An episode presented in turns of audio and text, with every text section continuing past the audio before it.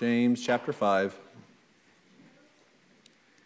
beginning in verse 16 and reading down to verse 20.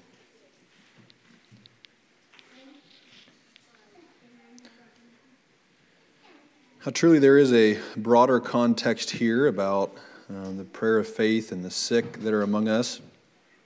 Uh, but I don't feel this morning like getting into that as much um, today. So bear with me as we as we read these and, and look at some specific part of this text here. It says in verse 16 Confess your faults one to another and pray one for another that you may be healed.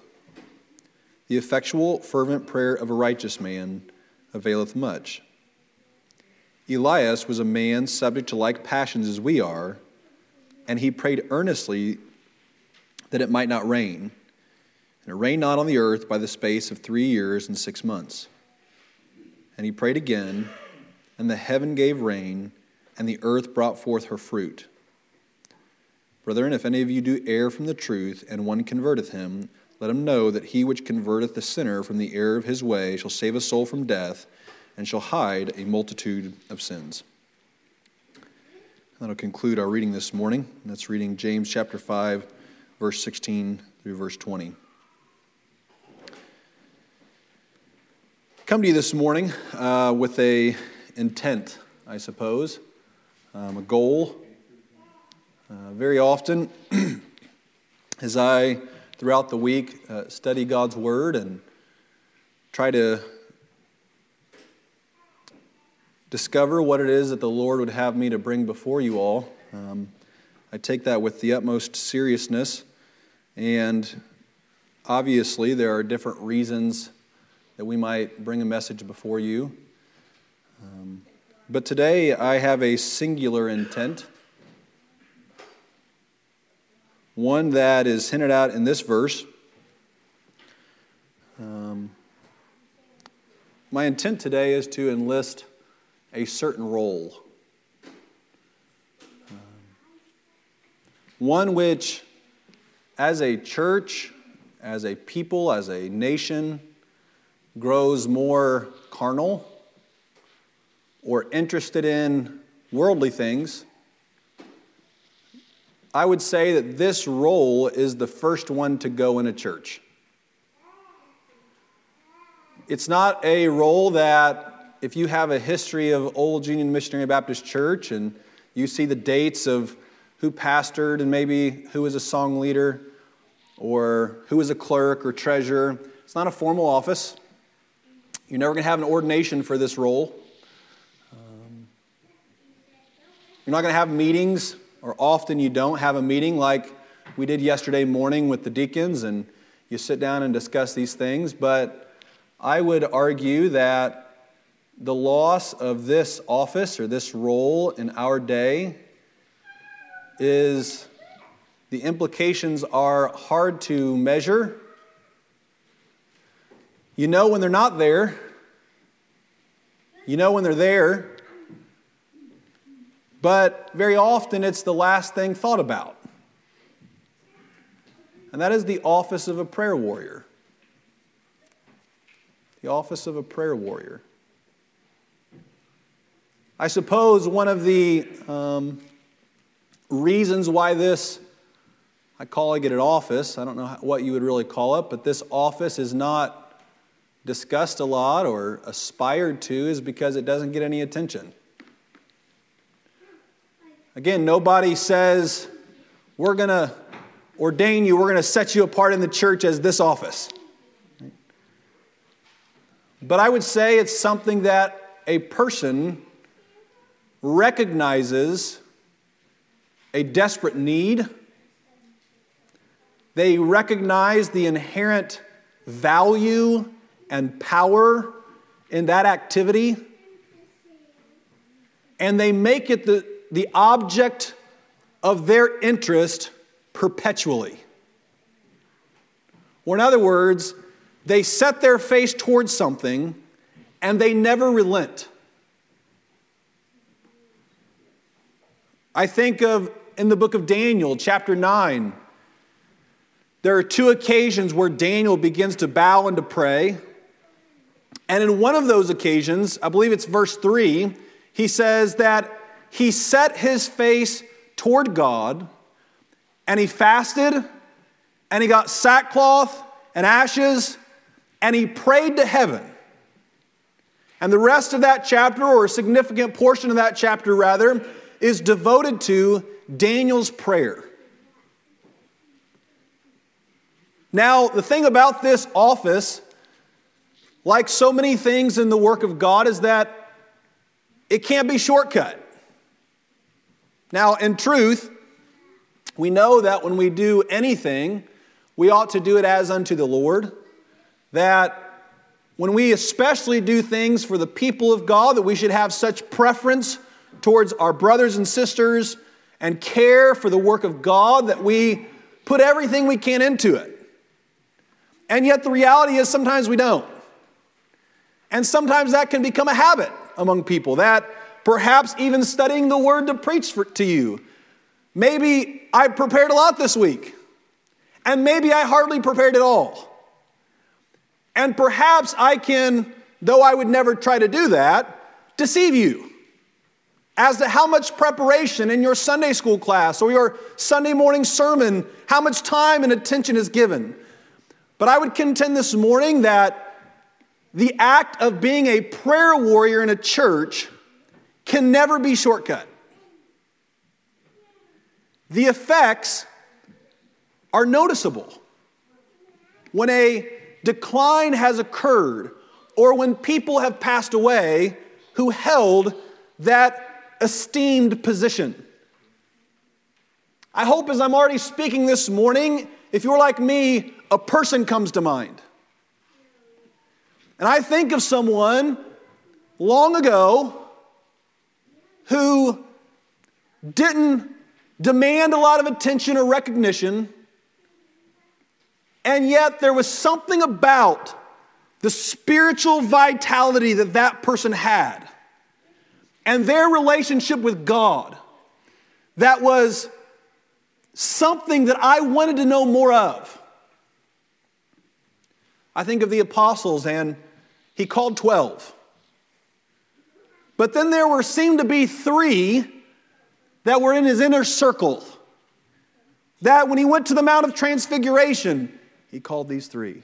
When he would go into a room to raise a, a girl from the dead, he called these three. When he went into the Garden of Gethsemane and he stood off a ways to pray, he called apart these three. And in my mind, these people who are prayer warriors are one of those. And again, this is a human perspective here. I'm not saying this is formal.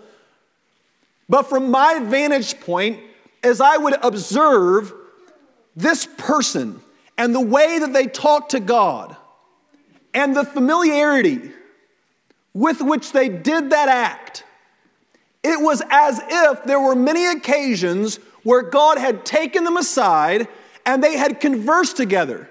In the book of Exodus, it tells us about Moses and his prayer life. And it says at one point that he spoke to God as a friend speaketh to a friend. This morning, I come with a singular intent today, and that is to enlist, to find, to advocate someone or multiple people. Seek God's calling in your life to be a prayer warrior. We need it. We really need it. You'll notice in our scripture text today that that very oft quoted scripture, and, and perhaps before I even get to that, I might point out the verses after that. Very often, uh, when a person in the scriptures or when a person in modern day are, are called to something, either by a church, you might have been asked to be a deacon, perhaps to a, an office of a Sunday school teacher, or a calling into the ministry or whatever the calling might be, oftentimes the initial response that I have found in many people who are most qualified is there is a reaction not to do it. And the reason is because they don't feel competent. They look at themselves and they look at people who have held those offices in the past and they say, I'm not like that. I can't do that. I will never be as effective or competent as the people who come to my mind. And so oftentimes people re- will recoil at even the very thought of attempting to be in a place or a position or a role that someone they hire, admi- highly admire or have done that role effectively have done in the past. And they look at themselves and they say, I'm not qualified. And it's as though the author James here anticipates that response from verse 16. Because he makes this powerful statement in verse 16, which we'll look at here in a moment. But he says, The effectual, fervent prayers of a righteous man availeth much. So, in other words, a person of a certain sort, when they set themselves towards prayer, it avails. Avails in our day means it accomplishes much. And then it's as though he anticipates the response to that being, That's not me. I can't do that. And so he so graciously, and look at how small it is. He doesn't get into great length. He doesn't spend a whole uh, amount of, uh, even a paragraph, trying to put a disclaimer or, or put a qualifier on that verse 16. He just reminds us of something very briefly, and then he goes back to his topic. He points to someone and he says, Elijah was a man of like passion, just as we are. Now, that word passion means nature. Or, in other words, what he's trying to say is Elijah is a man just like me and you. He has the same propensity towards sin, the same degree to which he struggles with weakness. You know, for me, it's always been sort of humorous.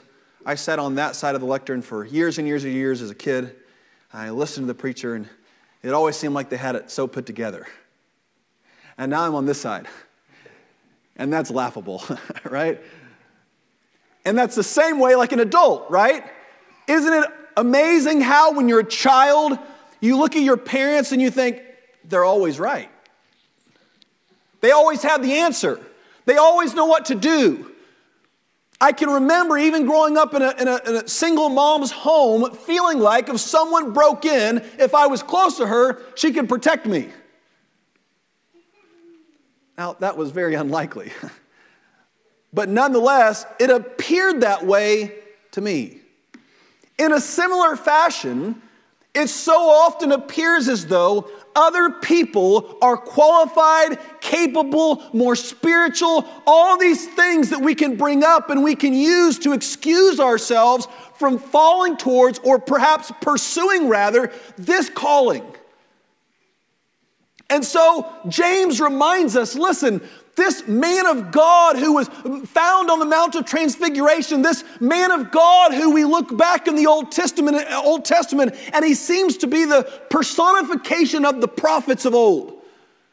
One who is, seems to be, in some respect, God uses as a picture of what a prophet ought to be. And yet he reminds us, despite how exalted of a position that he once held, yet in the same fashion, he was a person just like us. Subject to our nature, subject to life passions. The reason I like that they use in the King James the word passion is because it gives the sense that it's fleeting emotions. That it gives the sense that it's oftentimes our weaknesses are found in the passion or in the in the uh, bubbling up of our emotions and we often make mistakes, as James tells us earlier on, that we often don't bridle our tongue. Why? Because sometimes words come out before my mind can stop them. See, here he uses that word passions as if something just oftentimes would overcome him, it would be too quick.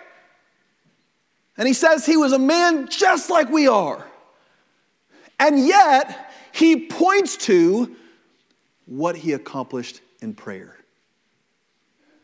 This morning, I come before you and I ask you to take into deep consideration setting your heart towards prayer.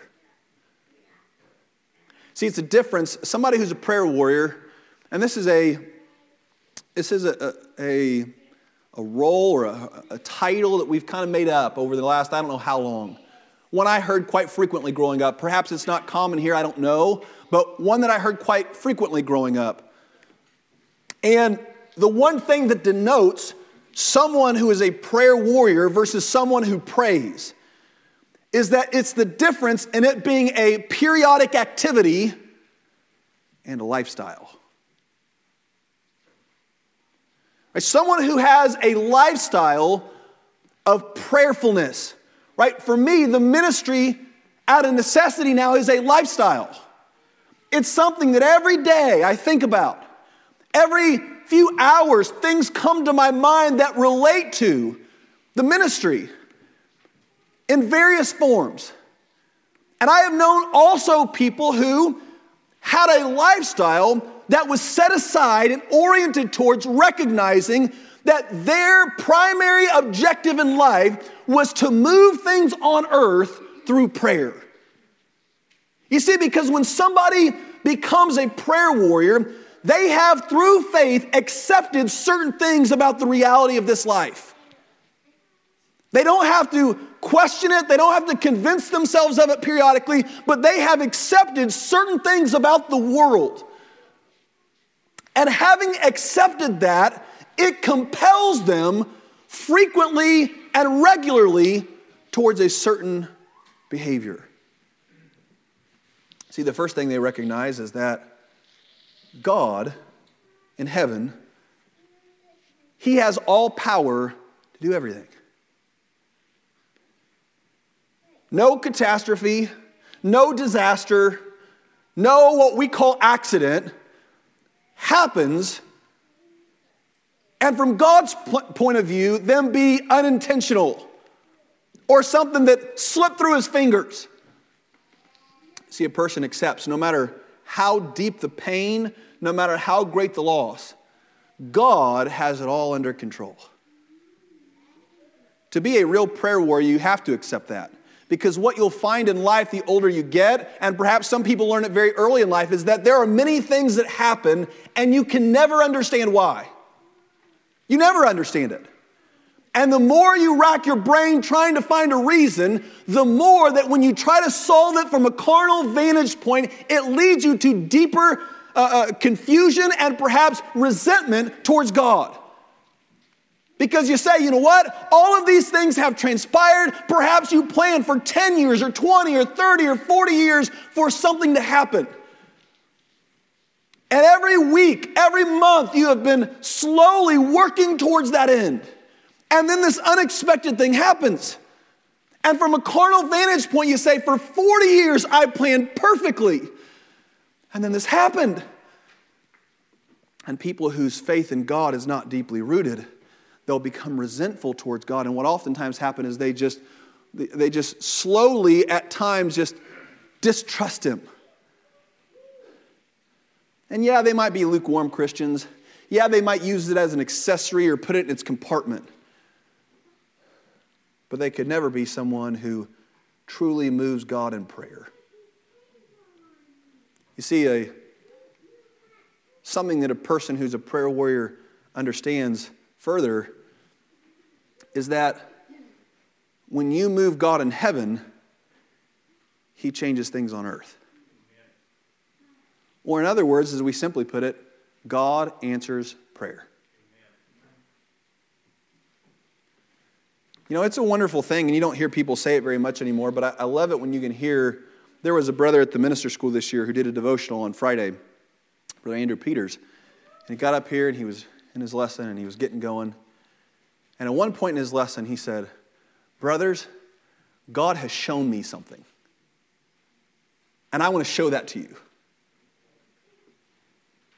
You don't hear that very much anymore, you know? Like where somebody goes to God and they speak with God, and He speaks back to them. And they're not hoping that they got an answer. They're not saying, well, you know what? Because I feel like always in mind what happens is this we pray for someone to get healed, we pray for someone to get better. Then it happens, and in the back of our minds, Satan whispers, well, that could be coincidence. That could be the medical expertise of the doctors in Bowling Green or in Nashville. And so, yes, we can come forward and say, God healed this person, but always in the back of our minds at times, or at least I find myself this way, there being the skeptic coming out. The carnal mind, as Romans tells us, coming out and saying, Yes, God permitted it happen, but the expertise of all the carnal things also caused it to happen. The hard work caused this person to be blessed and successful. There are very few times in modern days that I hear somebody say, You know what? The chances were almost nil. It looked as though all hope was lost. And then this group of people, or this person, we gathered together and prayed. And we refused to let go. We refuse, like that man who was calling out to Jesus when he was on the road, that blind man. And he called out, Son of David, have mercy on me. And people tried to, requite, to, to, tried to quiet him down. And what did he do? It says, All the more he cried out. And that's exactly at times what is necessary, at least for me in my own mind and heart, when I'm trying to offer sincere prayers to God, that I'm, I'm calling out to Him. And so often I, I feel and I sense the demonic forces pushing against and giving every reason why God's not going to hear me, why my prayer life is imperfect, why that these things are going to be taken care of, and there's nothing I can do about it. And by inference, there's nothing that God can do about it. And so very often I shy away from pursuing these things in prayer. And yet, this man, he cried out the more, Thou son of David, have mercy on me. You see, what the people saw was this man undeserving of the attention of one who was greatly known and who had great power and who had great interest from the crowd. And that's so often what, that, what uh, causes me to refrain from prayer is I ask the question, look at how I've lived this week. Look at the sins that I've committed today. Look at where my thoughts have been. Look at who I am and the station that I have in life. Why would God ever want to listen to me in prayer? And friend, today, if you meet all of that resistance when you're seeking God in prayer, recognize not one bit of that is true. God does not want you to refrain from prayer because of what you are not. That's the very reason He wants you to seek Him in prayer. You see, the end desire of my heart is that we would avail in prayer. You know, here the last few months, I've really tried to get to know you all. Coming to some of your houses, talking to you on the phone not just the surface level stuff, but you know, get to know some things. And some of you I have not yet, and I apologize for that. I want to. I want to. And what I've learned is that, man, there's some heavy requests upon your heart. You know? Like some of you have kids in church, kids that grew up in this church. And they're not here right now. And I've watched how quickly tears come to your eyes when you talk about it. And in your mind, you might say, you know, I'm not going to bring it to the church every single Sunday in, in a prayer request because I've bothered them before about it. I bothered the church before about it. I'm saying what you might think. I bothered the church before about it. And we prayed for a little while, and nothing happened. So now I'm just going to relegate it to my private prayers that I don't even really talk about to anybody. I've seen some of you concerned about your grandchildren who are one generation removed from being raised in church. With some of you, I can see the helplessness. What do I do? What can I do for them? Because, on one hand, you don't want to beat them to death, you know, drive them away. And yet, on the other hand, I can't help but think that when we got together last Easter Sunday morning, all I wanted to say was, Won't you come to church? Their absence is glaring. And so, tucked down deep in your heart is always this, this prayer request inside. And if you're like me, I have very few of those, but sometimes they're so intimate with me and God that all I have to say is, God, you know. I don't have necessarily perhaps time to get all into it right now, but God, I have prayed it so many times. And all you have to do is allow one fleeting thought and for you to be able to whisper to God, God, you know all of the things that I would articulate in that thought. Please hear that prayer again. And you just set it down and you move on. I've seen some people's at this church, their fear about what is ahead. From the best that I can gather, the last generation was a pretty vibrant, full group that, by God's providence and grace, some of you older ones were able to grow up together and raise families together. And it enriched this church so much. And you went through the hardships that this church saw, and you went through the difficulties. And you've seen people come and go, and you've seen pastors come and go, and yet you have been here fixed and over the last number of years, and if I'm wrong in discerning this, over the last 10 or 20 years, there's been a slight, perhaps in some people's minds, significant spiritual waning. And what once was felt regularly in service is now felt vaguely and extremely infrequently and the embers of it, once in a while, you can, you can begin to sense it. And forgive me if I'm wrong in this assertion, but it seems as though the embers will come and begin to warm up, and then it's as though people will back away. We'll begin to feel the presence of God's Spirit in just a little way, and then people back away. And you look at the generation that is coming on, and you're looking for that next pillar that next Margaret Board or Clifford Hayes or Joe Caudill or those who, for your whole memory, they were there always. They're good and they're bad. They were here always. And they helped guide the church. And you look around and you're saying, Where's that person here? And if you're like me, I'm not going to say I'm worried, but I'm concerned.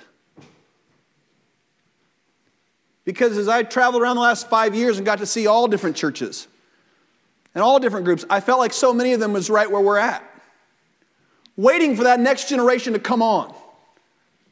And so, what I often was able to see by God's grace, allowing me to go and see all these things, was you would see sometimes people say, okay, we got to get an idea then. Let's try to force that. Let's try to get these kids interested in coming to church because the rationale was the first thing is we got to get them interested to be here. And so they'd get a horse and pony show.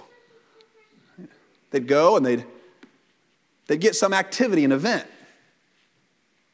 And you know, even when I was a kid, it just didn't seem right. I remember one time there was a church up in Indianapolis that started talking about building a basketball gym. I was probably 12 or 13 years old, and I remember just thinking, you know, it just doesn't feel right. I'm not saying there couldn't be an occasion if you have school back there and you want to have a gym. I'm not saying there could not be a, a situation where that might be appropriate, but here's where it's not appropriate to draw people in. You know? Like just to get a whole bunch of activity things, just so we can draw people, so we hope the kids will stay. And I talked to a pastor one time who that's what their church did. And he was 15 years after the fact having done that. And he said to me, wisdom being passed down from a man who tried it and it didn't work, said, You know, I really thought like it was going to bring the church together and it was going to cause more interest. But then what I found is that once they had an appetite for those things, they just wanted more of it. And when the church wouldn't go that carnal, they went to the First Baptist Church down the road where they could get that. And the deep regret in his voice was unmistakable.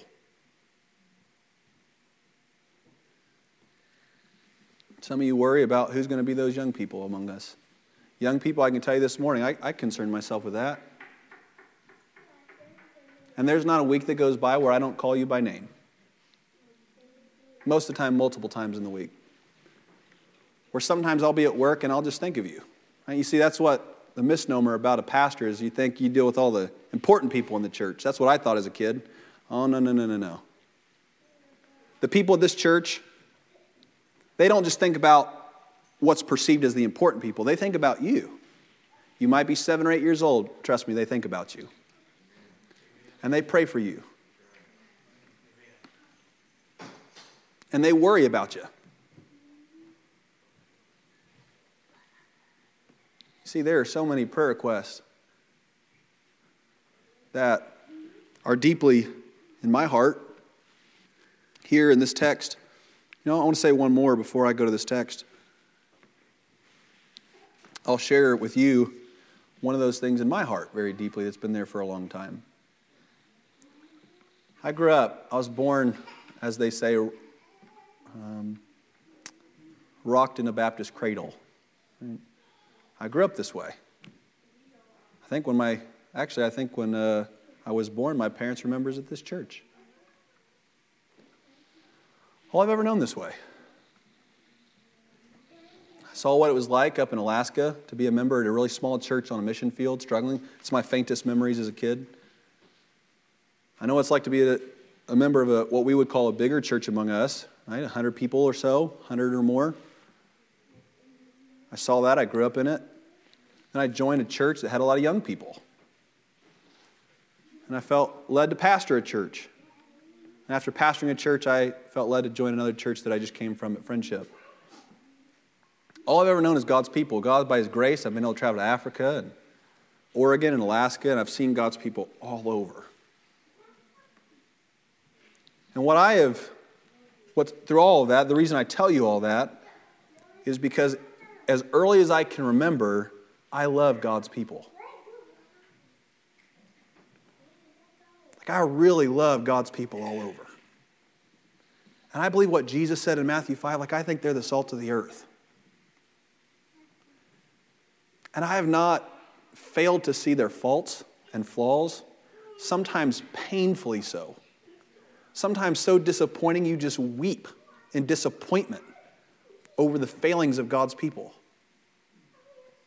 And yet, just as a, a father will always love his child, someone who is truly one of God's people will always love God's people. And they see the faults and they see the flaws, and they may try to be part of changing those things and helping and forgiving and all the things that are necessary, reconciling people who are at odds. And what I see is, I've traveled, is that, man, we're dying. We're dying fast. I've gone to churches before where I helped them in revival, and then three years later I helped them again, and their church was cut in half. By what? Deaths. And I see it just slowly dying. And at times, it's so overwhelming. That's one of the values of the minister school that I, I hope you as a church, and I think many of you do understand, is that so often these battered, spiritually battered men and women from all over the world come here. And they're on the brink of despair. And they're not like us. They don't have good singing and piano playing. They don't have educated Sunday school teachers. And pastors will get up and they lead singing a cappella, and yet they can't even sing on tune. And so their wives sit in the back and they sing as loud as they can just to help their husband because they know he's discouraged. Then he gets up and he teaches Sunday school. And he tries again Sunday morning. He remains discouraged week after week after week after week. I care about those people. I love those people. And there's a burden in my heart for God's people to see hope. You know? Like to see one of God's churches spiritually strong. Like, see one of God's churches where they're discipling their young people and young people that you're grabbing a hold and you're embracing it and you're pursuing right and you're loving each other and you're ingratiating yourself in such a way in this church that it's easy to discern you intend to be here forever. And that every time the doors are opened, you're going to be here. See, part of the burden of my heart is for God's people everywhere to see that God can still do that today. Hope is contagious. It's very contagious. Water in the desert, a light in darkness, that's what God's people today need. I tell you all that to convey to you that's a deep burden of my heart. And I know that, don't, don't mistake me, I, I have no assumption that I have any power to do anything about that at all. I don't. So, why do I bring all these things before you this morning? Because the three things I just listed took 20 minutes to list can only be accomplished by God alone. That's it. Wouldn't it be a wonderful thing if we collectively got a burden for those things? And we didn't put a time restraint on God. What often happens at this point, we begin to think about revival coming up. And so we all get our spiritual energy. And that's the word here for fervent. It's the word that we derive from energy, energeo in the Greek. And so what we do very often is we're we want to pray and we want to be prayer warriors, so we go like this. That's our that's my prayer life, right? I get get ready for revival, and so two or three weeks out, you know, I start thinking about it more, I start praying more, I start trying to devote more time. Revival comes, and it's been my experience in the past, I get disappointed. Because I feel like, Lord, I prayed for three weeks. I prayed for three weeks, God. And if God's not going to hear me after three weeks, well, then He's just not going to hear me. You know, a prayer warrior, they don't put some time restraint on God. They don't say, God, here's my timetable. Because you know what we find about the Lord is that His perspective on things is so radically different than ours. He sees the world so much different. Let me ask this question if you've got a lost loved one that's here this morning. You've prayed, you've watched them seek after the Lord many times, perhaps even in this church, and you've wondered, God, why won't you save them? They seem to be so sincere, they seem to be praying hard. You've prayed for conviction and it just hasn't come. But what if God knows something? That He is going to delay convicting them for a while. And the whole time He means to protect them all along the way. So that at one point, there's going to come a time where we're sitting in service and God's Holy Spirit is going to come and visit us in a mighty way and convict them powerfully. And they're going to begin to seek after God in an intense fashion. And that's going to have an impact on the lost other kids that are in our church. And so God is hearing your prayers all the time, and He is storing them up. And as He alludes to in the Psalms, He is bottling up your tears. He's remembering them and he knows them. And his intent, listen to me this morning, is to answer you beyond what you can currently understand. Because what greater prayer is there than to pray that Chase will be saved? What greater prayer is there than to say, Lord, let everyone in our church be saved? And so God collects Sister Shelley's tears and her prayers, and he bottles them up and he remembers them. And what he knows is that in his wisdom, he intends to answer her beyond what she is asking. And not only save all of those, but then encourage her faith. For after years of beseeching God, God answers her, and her faith is that much more strengthened and fortified. I don't know if that's what God's doing or not, but what I know is this His purposes are beyond my understanding and better than my own intentions. And so, in my lowly mind, I pray what I know. And God commands me to do that. That I'm to go to Him and I'm to pray, always with the undergirding in my prayer Lord, not my will be done, but Thy will be done. And if your will makes me feel vulnerable and not listened to, if it causes fear, God, I will still trust you that your will is good. See, prayer always has under effective prayer, fervent, availing prayer, always has built into it God, if what I am asking is not what we need, I trust you and you alone. And Jesus was not beneath that. He prayed that twice. Right? One in the Lord's Prayer, when he prayed, things in heaven might be things on earth. And once there in the Garden of Gethsemane, when he said, Lord, not my will be done, thy will be done. And let me ask you this question. Let's say, oftentimes, let's say the will of Peter, whenever he forbid Jesus from, remember in, uh, what is it, Matthew chapter 16, verse 23, Jesus calls him, Satan, get, get thee behind me, Satan. Why? Why did he say that to him? For thou savorest not the things of God, but the things of men. If that does not encapsulate my prayer life so often, I don't know what does right? I go to God. Hebrews chapter 4 tells me I'm to go to Him boldly. That's a hard thing for people to do. Christians, well intentioned, humbled Christians, it's hard for them to do. But consider it like this this is how I think of that scripture in, in Hebrews chapter 4 where it says to come to Him boldly. If my child was dying and I took them to a doctor and the surgeon looks at me and says, Oh, we're going to have to do a whole lot of work and it's going to be, and I'm going to have to just cut him wide open. And I'm gonna, and they start listing all the things. I'm gonna have to break the sternum.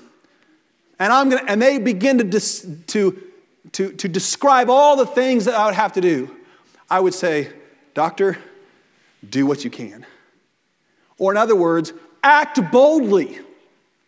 I am bringing him before you, and I'm saying, do whatever it takes. You know, that same offer is what God gives to us in prayer.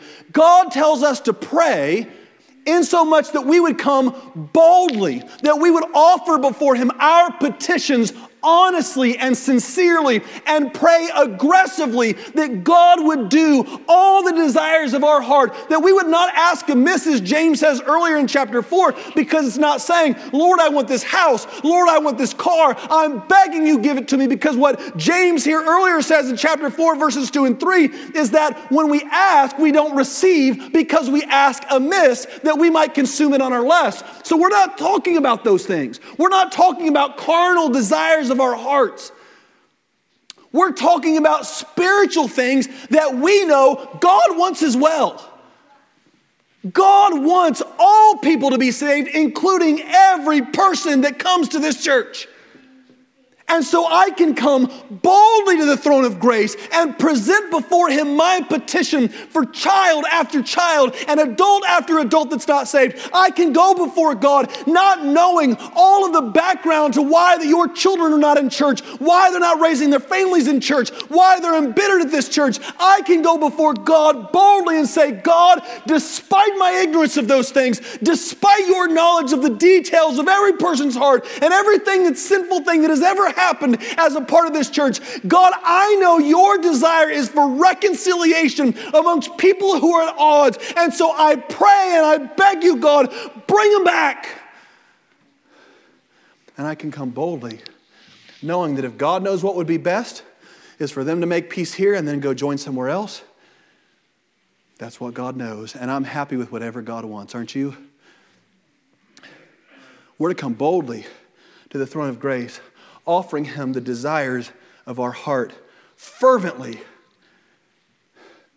But then always trusting God, whatever it is that you want, ultimately, I want your will to be done. Here, I didn't intend to say all these things this morning. This verse, it gives me such hope. The very last part of it gives me such hope because what it tells me is this it avails much. You know what I like about that? Nowhere that I know of in the Bible does it say any other exercise or any other activity does that. That it accomplishes much. All the deacons' meetings in the world, guess what? Bible never says they're going to accomplish much. I'm not ragging on, I'm not saying we don't need to do it. I'm just saying by the authority of God's word and his promise, he promises us that it accomplishes much. And so I come before you today, and here's been my prayer all week Lord, just one. Please help to get me out of the way enough that people would see beyond me and beyond the words and beyond the, the tendency of a pastor preaching in their congregation and just one person sense your calling in their heart to devote their life for this church's well being in prayer. I have found that oftentimes people who are like that are unorthodox because they take prayer super serious. Heard somebody who was like that had an influence on me. They started doing a prayer journal, started writing things down, all the things they desire to pray for. But then here's what they told me. They said they don't just write down, you know, David Whitty. If I was going to pray for Brother Whitty, they don't just say David Whitty. They explicitly detail here's what I'm praying for him about. Here's what I want to see happen in his life. You know what I found after I did that for a little while is when I go to God in prayer, instead of running out of things to say, I found that I didn't have enough time to include everything that was in my heart because I'd go back and I'd read those things over and over and over again. I'd rewrite those things and I'd tweak them some because sometimes God would answer a prayer and then a new prayer request would come up. You see, I found this person influenced me because they took it serious, they took time, they devoted to it. Sometimes in awkward situations, they would ask us to pray. I felt like what wasn't socially normal. Remember one time they called me in the middle of the night, said, Can you meet at church? I would like to pray. And so there I did, drove 45 minutes to church. Got there about midnight, and there we prayed. This morning, a lot of things I was going to say that I didn't. I pray God would use His word as He sees fit. But my intent remains the same, and that is this I hope you will pray to God and see if He enlists you as a prayer warrior. Change will occur, prayers will be answered, good will be done, and God's will in heaven will be done on earth among us. The more that people long for that office. Paul told Timothy it's good for a man to desire the office of a bishop. It's a good thing for a man to want to be a pastor. It's a good thing for a person to say, God, I want to be a friend of yours, but not like your other friends. I want to be in that group. I'll say this I, I always think when I leave here, I'm so long, and next week I'm not going to be long, so I apologize. Have you ever heard a prayer warrior pray? Have you ever heard somebody, you know, you come into my house, I'm, I guess I'm not a good example, I don't know my house very well yet. If you come into somebody who's, Brother Tommy, yesterday I went and saw Brother Tommy. He knew everything else, and uh, everything was at his house. Pictures, where in the picture the people were at, he knew it really well. You ever known somebody who knew their way around prayer? Like you listen to them and you think, wow, they've been there before. And they've stood before the throne of grace. Have you ever stopped praying just to listen? And thanked God that you were able to listen to a transaction between God and man? You ever heard somebody do it for an hour? I have. I've heard somebody talk to God for an hour. And now at one time was I hoping that it would end. Not at one point was I saying, man, this guy just won't shut up. Never thought that. The only thing I could think was, please don't end yet. And then have you ever heard that person call your name in prayer? Like when you know they're at the throne of grace and they're talking to God, and you can feel them palpably in your presence, and then they say your name. I don't know about you. For me, whew, immediately, I almost can't handle it because I know it. Again, my carnal mind speaking, my sinful mind speaking here, I feel like God's so busy with everything else, He doesn't have time for me. But in that one moment, when I'm listening to heaven and earth talk, I know God is thinking about me because this person is bringing me before them. And I just pray, Lord, hear them. Please, for just this moment, hear them. I pray God would send some of you, call some of you, burden some of you to reorient your spiritual life. I can't imagine a better way to go out, you know. Some of you that are older, you're in retired life now. Frankly, you have a little more time than some of us younger ones do. I have good intentions at times. Sometimes I just can't carry them all out. You know, I just don't have time. What if you took it upon yourself and say, you know what? I'm going to retire early for the welfare of my church. And I'm going to set myself towards prayer. Or in my retired days, every morning, whatever your time of the day is, I like mornings. Any time of the day, you say, you know what, this time is tucked away for the closet. That's the thing about praying people, they have a closet. What Jesus talked about. That was what I was going to talk about this morning some. They have a place they go where they're most comfortable, where God visits them. I pray God will send some of you and burden some of you to do that. Wouldn't it be a miraculous, I don't want to say miraculous, wouldn't it be a awesome boost to this church for some of us to come before each other honest with the things that are in our hearts, like those prayer requests that we don't even vocalize and we tell people those things. And then somebody says, you know, I feel called to really seek after God in prayer. And then five years later, some of those things to happen, and us to have the joy together of saying, Remember five years ago? And look now. The effectual, fervent prayer of a righteous man availeth much. That's our message today. I pray that God would use it, that you would receive it uh, the way it was intended today. Um, I certainly hope God will put in me that desire